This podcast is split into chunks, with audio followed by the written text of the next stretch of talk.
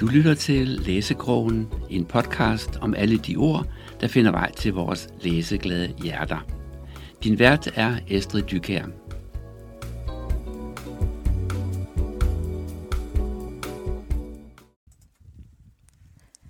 Jeg frygter julen og påsken og nytåret og sommerferien og alt det sjove, jeg skal ind imellem mine forpligtelser. Til min krop, mit sind og min pengepunkt. Hvert smilende sæt ansigter er endnu en trussel om jovialitet og hygge. En arbejdsferie fra arbejdet. Jeg frygter at bruge endnu en dag på at lade mine timer løbe gennem mine fingre som sand, mens jeg drømmer om at drømme om noget. Jeg frygter festen, der smatter fem forskellige sansers smerter sammen til en lavkage at tvære i mit hoved, mens jeg langsomt glider over i sort-hvid og et klaver lystigt spiller. Jeg frygter, at jeg skal køre de sidste 20 kilometer af enhver social sammenkomst på tom tank, udbrændt dæk og ud at skubbe. Jeg frygter, at jeg skal klemme hele min restitution ned i en skaldet eftermiddag, som man skal hugge og klippe for at gå i alt for små sko. Samfundet er ikke lavet til mig og mine trætte organer.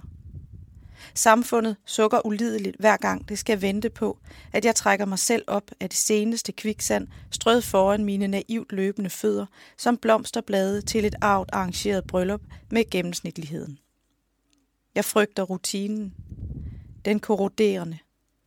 Som et korset, der strammes lidt mere for hvert punkt, jeg krydser af to-do-listen, som man krydser et frodende hav.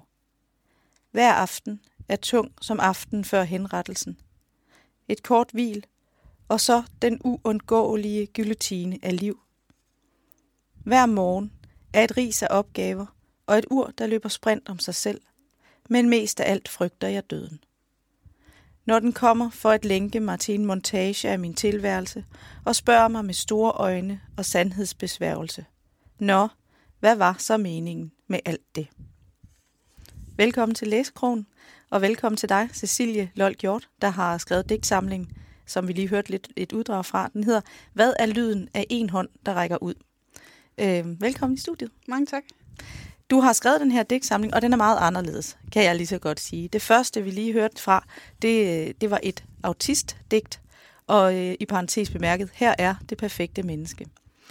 Øh, vi afslører lidt her, at det er et autistdigt. Men det er jo også et digt til tiden. Øh, det her med hele tiden at være lidt skæv, lidt bagud. Mm. Øh, og drømme om noget, og hvad sker der på den yderste dag. Vil du prøve at sætte lidt ord på din øh, digtsamling? Ja, øh, det er en digtsamling, som jeg har skrevet ud fra, at jeg har interviewet andre. Mm. Øh, og det, det er ikke et koncept, jeg sådan kender inden for digte i forvejen, men, øh, men det er jo sådan lidt ud af ghostwriter-traditionen. Altså for eksempel i biografier, der er der jo tit nogen, der, der øh, i samarbejde med en forfatter, så ligesom fortæller deres historie, mm. og så, så skriver forfatteren ned, ja. hvad de fortæller. Men her, der vil jeg gerne prøve at gøre det sådan lidt mere poetisk, kunstnerisk, sådan ja. at jeg virkelig lånte min øh, poetiske stemme til andre folks historier. Ja. Og så har jeg så delt det op i forskellige kategorier, mm-hmm. øh, simpelthen for at have et fokus på nogle helt bestemte oplevelser. Ja. Oplevelsen af at være autist, ja. oplevelsen af at gå i terapi osv. Ja. Øh, så det var egentlig også en måde at afsøge, hvordan man kan samarbejde om at lave poesi ved simpelthen at, at, at tage forskellige menneskers oplevelse med det samme. Mm-hmm. Og så snakke sammen om det og se, hvad, hvad kan vi finde, at vi har til fælles. Og også sådan, hvor langt kan jeg strække mig i at forstå en oplevelse, som jeg måske ikke kan genkende i ja. mit eget liv. Har du selv autisme? Ja, jeg er autist. Ja, okay. Og det er, er, det, er det grunden til, at du vil skrive den her digtsamling? Er det fordi, du gerne vil have et indblik i, hvordan andre oplever det, eller er det fordi, du gerne vil give øh, neurotypiske et indblik i, hvordan du oplever verden? Øh, jamen, jeg vil sige lidt begge dele, fordi mm. altså autistdækkende, der, jeg er jo selv autist, øh, og der er nogen, der har meget samme oplevelse af det som mig, og så mm. er der mm. nogen, der har virkelig anderledes oplevelser, hvor jeg slet ikke kan relatere til, hvordan de oplever deres autisme. Ja. Men så er der også for eksempel mandedigtene. Mm. Nu er jeg jo ikke selv mand, kan jeg godt afsløre. så, så der har det jo mere handlet om, at jeg stod udenfor og kiggede ja. ind og prøvede ligesom at sætte mig i deres sko og sige, ja. okay, hvis jeg var mand, hvordan ja. ville jeg så opleve det? Ja. Så, så det har både været øh, hvordan kan vi tale sammen om det, som vi har til fælles, mm. men også hvordan kan vi tale sammen om det, vi egentlig ikke har til fælles. Ja. Og der synes jeg, det er meget sjovt, du, du nævner det med, at du, det, det er også lidt et digt til tiden, det der ja. autistdigt. Ja. Fordi det har jeg meget oplevet, at folk siger, for eksempel, jeg er ikke autist, mm. men jeg kan jo godt altså relatere til det, jeg kan godt forstå, så har jeg det måske med samme, på samme måde med noget andet. Ja. ja, og det kan man jo sagtens have. Og jeg synes, for mig, det første digt, der tænkte jeg også bare, og det er derfor, jeg sagde, at jeg synes, at vi skal læse det op, fordi jeg åbnede digtsamlingen, man ved jo ikke rigtigt, hvad man får. Det er sådan en, det er jo, det er jo bare en digtsamling, nu går jeg i gang. Og så læste jeg det første digt, og så tænkte jeg, hold da op, nu ved jeg, hvordan hun har det. Altså ikke dig, men en anden, jeg kender, hvor jeg tænkte, det, det er faktisk rigtig godt beskrevet, det der, som jeg tror, hun har det. Men så bladrer jeg til de andre og tænker, Ej, nu skal, jeg, nu skal jeg med på en rejse ind i den her persons hverdag. Men så er det jo et helt andet ja. perspektiv i det næste autistdigt. Nå, kan det også være sådan? Okay, ja, nå, videre. Øhm, så, så du giver jo et, et billede for os neurotypiske af, hvordan det er at leve med autisme på den måde, det nu måtte være. Mm. Hvorfor har du lavet den her øh, inddeling med autistdigt og terapidigt og mandedigt? Hvor, altså, hvor, hvor, hvorfor, øh, hvad har du har gjort dig tanker omkring det? Jamen, det har altid interesseret mig meget, hvordan livet ser ud fra pers- forskellige perspektiver. Mm. Og, og den måde, man kan finde forskellige perspektiver, det er jo for eksempel at sige, okay, hvordan er det at være kvinde, mm-hmm. overfor hvordan er det at være mand. Ja. Nu arbejder jeg på toren til, til den her bog, hvor jeg så netop beskriver kvindedigte. Mm. Øhm, men, men samtidig så behøver man jo heller ikke at stille dem over for hinanden på den Nej. måde. Så det der med, at jeg ligesom plukkede lidt tilfældigt i forskellige oplevelser af verden, det, det giver for mig en følelse af, at jeg kommer lidt mere rundt om, hvad er det at være menneske? Ja. Fra alle mulige forskellige synspunkter. Da jeg gik på efterskole, der vores billedkunstlærer, han satte mig også i rundkreds om et æble på et tidspunkt, og så ja. bad os om alle sammen at tegne æblet. Ja. Og så tog han alle billederne og, og satte dem op på række. Ja. Og de var jo vidt forskellige, mm. alt efter hvor man lige så æblet fra. Ja. Og så sagde han, altså hvis I kun ser et af de her billeder, og I aldrig har set et æble før, så ved I faktisk ikke rigtigt, hvordan et æble ser ud. Nej.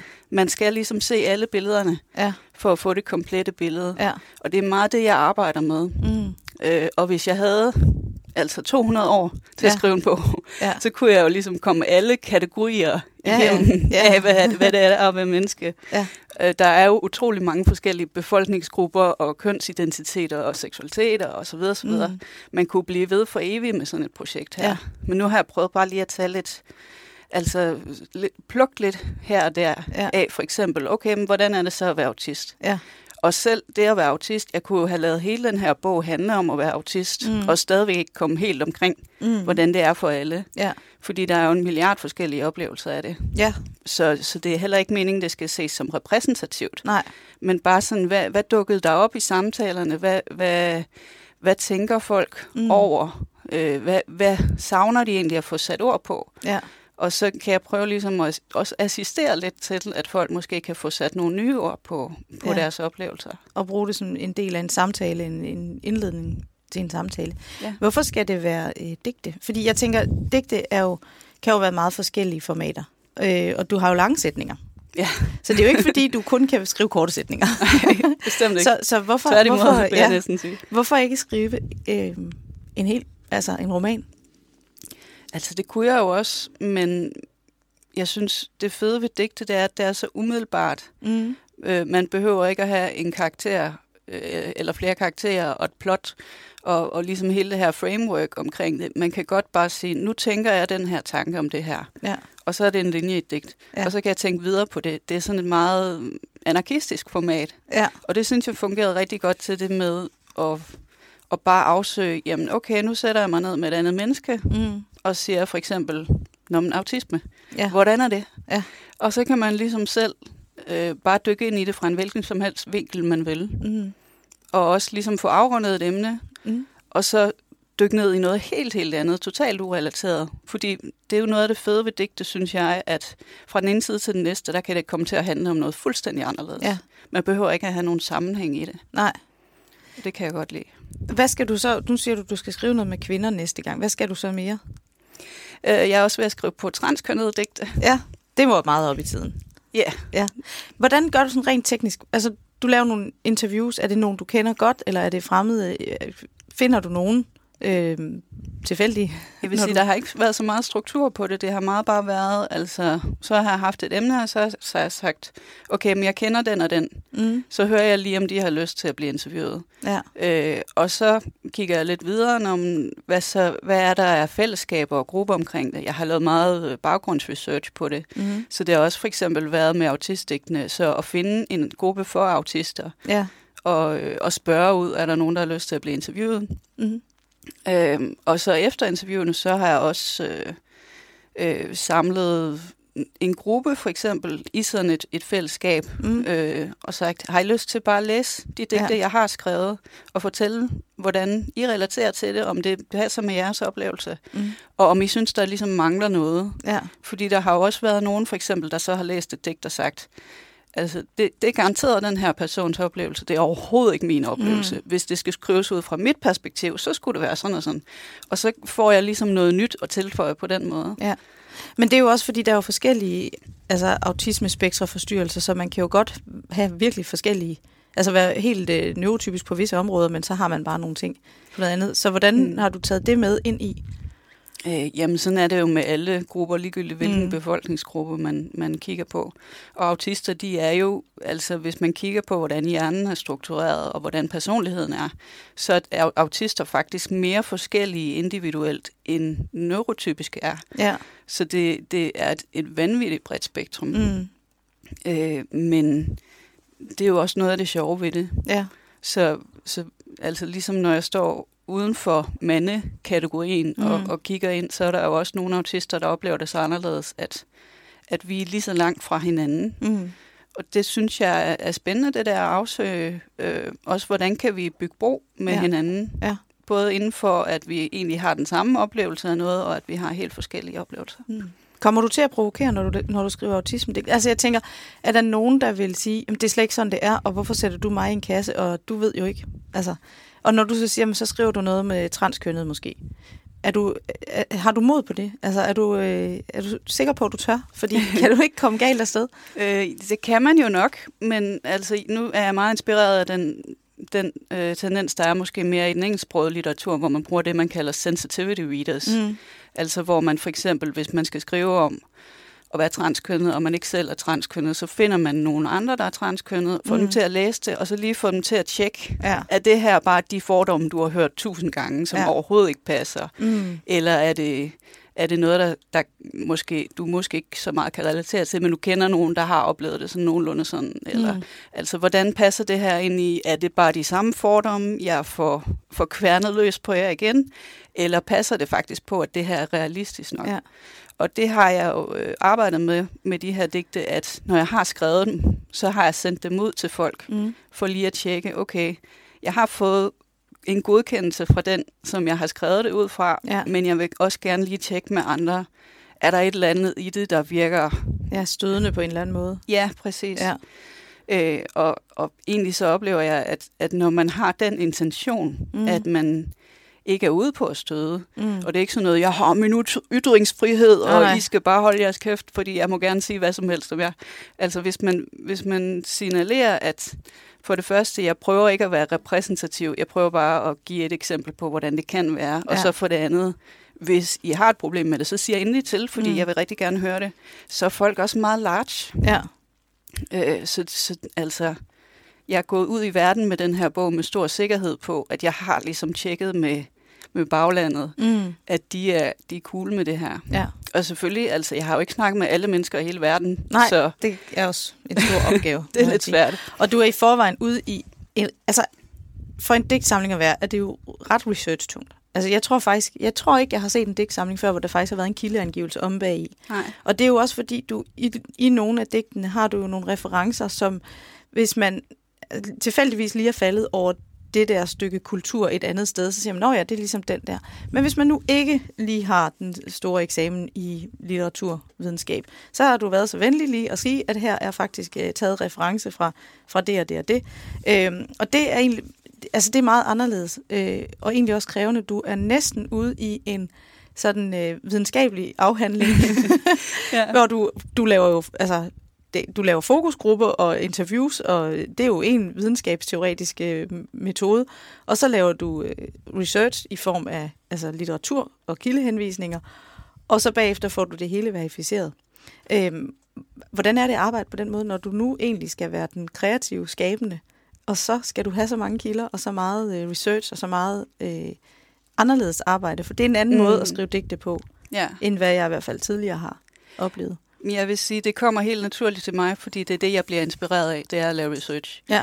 Øh, og så, det var ikke fordi, jeg nødvendigvis følte, at jeg skulle have et kilderegister, men, men nu stødte jeg på så meget interessant, Mm. og så har jeg det sådan lidt, ej, se hvad jeg har fundet, det skal hele verden med. Ja. Så det er egentlig mere sådan, om det her, det, det fik jeg lige noget inspiration af, eller ej, det synes jeg var mega spændende, og så kom jeg i gang med at skrive det her digt ud fra det. Ja. Og, øh, så, så for mig er det mere sådan et anbefalingsregister, altså mine kilder. Mm. Og så referenceregistret, det er jo noget andet. Det er jo, som du siger, hvis jeg har en reference til et, eller andet Do- Dr. Who-afsnit i, Ja. i en- en tekst, så skriver jeg det lige på. Ja. Det var faktisk min redaktørs idé, at vi skulle lave sådan et. Ja. Men det er jo bare den måde, jeg skriver på, og den måde, jeg tænker på, at hvis jeg lige skal finde ud af, hvordan jeg skal formulere noget. Om det er ligesom i Dr. Who, Mm. med hende der, med det der. Øh, så, så det var også for ligesom at hjælpe læseren, fordi det er nogle meget lange Ja. digte, og med rigtig mange referencer i, fordi det nu engang bare er sådan, jeg tænker. Så hvis man ikke lige har den reference i forvejen, så er det måske meget godt lige at kunne, kunne bladre om og sige, Nå, okay, det er et eller andet fra Dr. Who, jamen så, må, så kan det være, at jeg lige skal se det, Ja. og så forstår jeg den reference. Ja. Hvis man gider det. Man kan selvfølgelig også bare læse hen over det, og så ligesom tage billedet for, hvad det er. Ja, fordi er det ikke også lige præcis det, man må med digte? Man kan jo godt have en digtsamling liggende ved natbordet og læse et digt om ugen i otte Ja. år. Altså, fordi behøver, altså, hvor en roman er det jo mere sådan, du skal helst faktisk have den læst inden for et eller andet tidsrum, fordi hvis der går for lang tid, så kan du ikke rigtig huske, hvad der skete på side 12. Nej, og så skal præcis. du egentlig lidt, åh, så, men her, her kan man godt bare tage en lille bitte bid, og sige, ja. Nu tager jeg for eksempel alle autistdigtene, og så gemmer jeg lige mandedigtene til en anden god gang. Øh, Ja. Eller de uopdragende digte. Sådan har jeg det også meget med mm, faktisk alle mine digte, at altså grunden til, at de er en bog sammen, det er egentlig bare, det er cirka samme genre, og, og, og det er meget praktisk at have det samlet i en bog. Ja. Men jeg tænker det med som noget, man læser enkeltvis. Mm. Så, så hvis jeg skal anbefale en måde at læse det på, så er det jo vidderligt. Læs et digt, Ja. lav noget andet. Så når du lige skal slappe af igen, så læs et andet digt. Altså, man, man behøver ikke at tage det ud i et på den måde. Nej. Det er sådan en, man faktisk godt må have liggende i handskerummet. Eller, og nu siger jeg det, man ikke må sige, men man må godt have den liggende på toilettet. Ja, det må Fordi man der gerne. kan man lige nå at læse det, når, ingen, når, når de andre tror, man bare lige ude. Jeg bliver Og- ikke sur, hvis nej. man har den på toilettet. Men altså, fordi det er jo sådan noget, det er jo, nu bliver det lidt pjattet måske, men det er i virkeligheden sådan, at øh, hvis man har en, en bog, der ligger ude på toilettet, så er det jo en bog, man faktisk har intention om at læse, i modsætning til alle dem, der står i reolen og aldrig bliver læst. Så det skal man jo som forfatter tage som Mm. en kæmpe kompliment, at ens bog finder vej Ja, til det, gør aller, jeg bestemt aller også. vigtigste rum i hele huset. Så det, det er jo en god, et godt tip. Ja. Den passer lige ind der. Også med digte generelt, synes jeg, altså, det, er, det kan godt være en lidt tung genre, fordi det tit er så betydningsmæssigt, og der er så meget ordspil, og en ting kan betyde tre ting på, forske- på samme tidspunkt og sådan noget. Hvor en roman, det kan godt nogle gange være lidt nemmere sådan at komme igennem, så skete der det, så skete der det, så Ja. ja. skete der det. Så nogle gange skal man også bare bruge længere tid på at fordøje et digt, hvis man Mm. virkelig sådan skal forstå hele betydningen af det. Ja, og fornemme, hvad er det egentlig for nogle undertoner, der ligger i Ja. det. Og måske læse det et par gange. Har du nogensinde øh, fået sat musik til nogle af dine digte? Der har været sådan lidt forsøg ud i det en gang imellem. Ja. Ja. Øh, der var blandt andet et band, jeg arbejdede sammen med, som bad mig om at skrive øh, deres øh, tekster. Ja. Men det, det blev så ikke til noget. Så var der en, der fik et barn, og så havde han ikke tid længere. Nej, sådan går det jo. Ja, Når man får sådan de, går det der, tit. de der børn, så ryger jeg alle ens tid. Men jeg synes, det er en, det er en spændende tanke. Ja, Mm. det må det være. Hvordan, øh, hvad, hvad, hvad har du sådan af større ambitioner? Nu laver du en ny digtsamling. Skal du skrive romaner, eller skal du bare fortsætte med at skrive øh, digte i, øh, i 200 år, til du har haft alle menneskelivets emner igennem? Øh, jamen, det ved jeg ikke helt. Jeg, jeg går tit og drømmer om at skrive en roman. Jeg har også forsøgt at gøre nogle forsøg ud i det, men det, det er ikke noget, der kommer helt naturligt til mig, ligesom Nej. digte. Nej, Så, så det ville i hvert fald være noget, jeg virkelig skulle arbejde på og, og lære at gøre. ja, Så sådan som jeg har det lige nu, altså der skriver jeg bare nogle digte, ja. og så får vi se, hvad der opstår Hvad der hen ad vejen. Og det er jo faktisk sådan, det mest kreative skal skabes bedst, ved Ja. at man bare lader sig inspirere. Det opstår bare. Titlen på din øh, digtsamling hedder, Hvad er lyden af en hånd, der rækker ud? Øh, og nu taler vi lige om det her referenceliste. Der er en reference til det. Prøv lige at forklare, hvad, hvad er det, det dækker over din titel? Jamen, det er øh, inden for zen-buddhismen, der har man sådan nogle sentenser, Mm. øh, som er beregnet til at meditere over. Ja. Og en af dem, det var, øh, hvad er lyden af en hånd, der klapper? Mm. Så det er ligesom det, jeg har været inspireret af. Det er sådan en tendens, jeg har kendt nærmest hele mit liv. Ja. Øh, og den er meget blevet præsenteret for mig som, altså at den handler om fællesskab og det sociale osv., fordi en hånd, der klapper, det er jo bare ingenting. Der skal Mm. jo to hænder til at klappe, for at det giver en lyd. Ja. Øh, men så til gengæld i Simpsons, der siger Lisa det på et tidspunkt, og så bare, at han tager bare en hånd, og så... Jamen, der er jo en dansk film, hvor de også gør, og man kan godt få. Ja, det er det, hvis man bare altså, tager fingrene Og hvis man har, hvis man har man mange faktisk ringe godt. på fingrene, så kommer der også en lyd, når de rasler af. Ja, det er det. Så i Ja. virkeligheden er der en lyd af en hånd, der klapper. Ja. Men det er i hvert fald det, det der tankeområde øh, med stillhed over for lyd, og, ja. og det fælles over for det, der er alene. En hånd, der rækker ud, den kan blive mødt af en anden hånd, der rækker Ja. ja. ud, og man kan, kan ligesom røre hinanden. mm. Men det kan også bare være en hånd, der rækker ud i ingenting. ja. Og, og lyden af det, det er jo stillhed. Men, og, det, og det er jo i virkeligheden lidt den følelse, man har for nu at vende tilbage til det allerførste digt, der hvor vi startede. Den der ensomhed, man har, når man, når man bare føler sig lidt skæv i forhold til verden hele tiden, og hele tiden skal tage en kåbe på for at passe ind. Altså, det er en Mm. omvendt usynlighedskåbe i virkeligheden, ikke? At man skal, man skal ligne alle de andre, man skal være som alle de andre, og det kan være svært, når man Ja. er autist. Men det er jo lidt det samme også. Man føler måske, at man står og rækker hånden ud, Ja, og der er ikke rigtig nogen, der tager den. præcis. Øhm, det er i hvert fald sådan, jeg tolker øh, titlen på, øh, på din digtsamling. Ja, men det er helt klart også en, en del af det. Og også den der øh, følelse af, måske der er nogle ting, man siger, men man føler ikke rigtigt, de bliver hørt. Mm. Hvor man måske har brug for at gå lidt mere ind i det, og virkelig forklare det og folde det ud, før at folk sådan virkelig hører, nå okay, Ja. som du siger, altså, så tænkte du på din ven der, nå det er sådan, det er, Ja. okay, nu, Ja. nu forstår jeg. Ja, men præcis. Hvor hvis man bare lige siger det en passant, Ja. så kan det godt være, at, at folk bare ikke rigtig fanger, hvad det Nej, men egentlig fordi de om. måske også siger, jamen det føles sådan og sådan, og så sidder jeg jo ikke og tænker, nå, men du er jo nok autist, det er jo nok fordi, mm. sådan og sådan. Men, men her bliver man lidt tvunget til, fordi det er sort på hvidt, og det er i det her korte format, så bliver man tvunget til netop det her, at sætte sig ned og tænke over de der 23 linjer. Ja. Hvad betyder det egentlig? Hvordan føles det? Og så tage den følelse ind, og måske sætte sig i en anden sted. Ja. Øhm, og det gør du jo rigtig fint med, med digtsamlingen. Tak. Så, øh, så det, er, øh, det har været en fornøjelse at læse den. Øhm, en digtsamling er kort. Det bliver et lidt kortere afsnit, fordi, øh, fordi vi har en digtsamling, og vi har ikke en lang roman og en masse øh, analyse i den. Men tusind tak, fordi du kom, Cecilie Lold Hjort, Mange tak, fordi jeg med, din, komme. øh, med din digtsamling.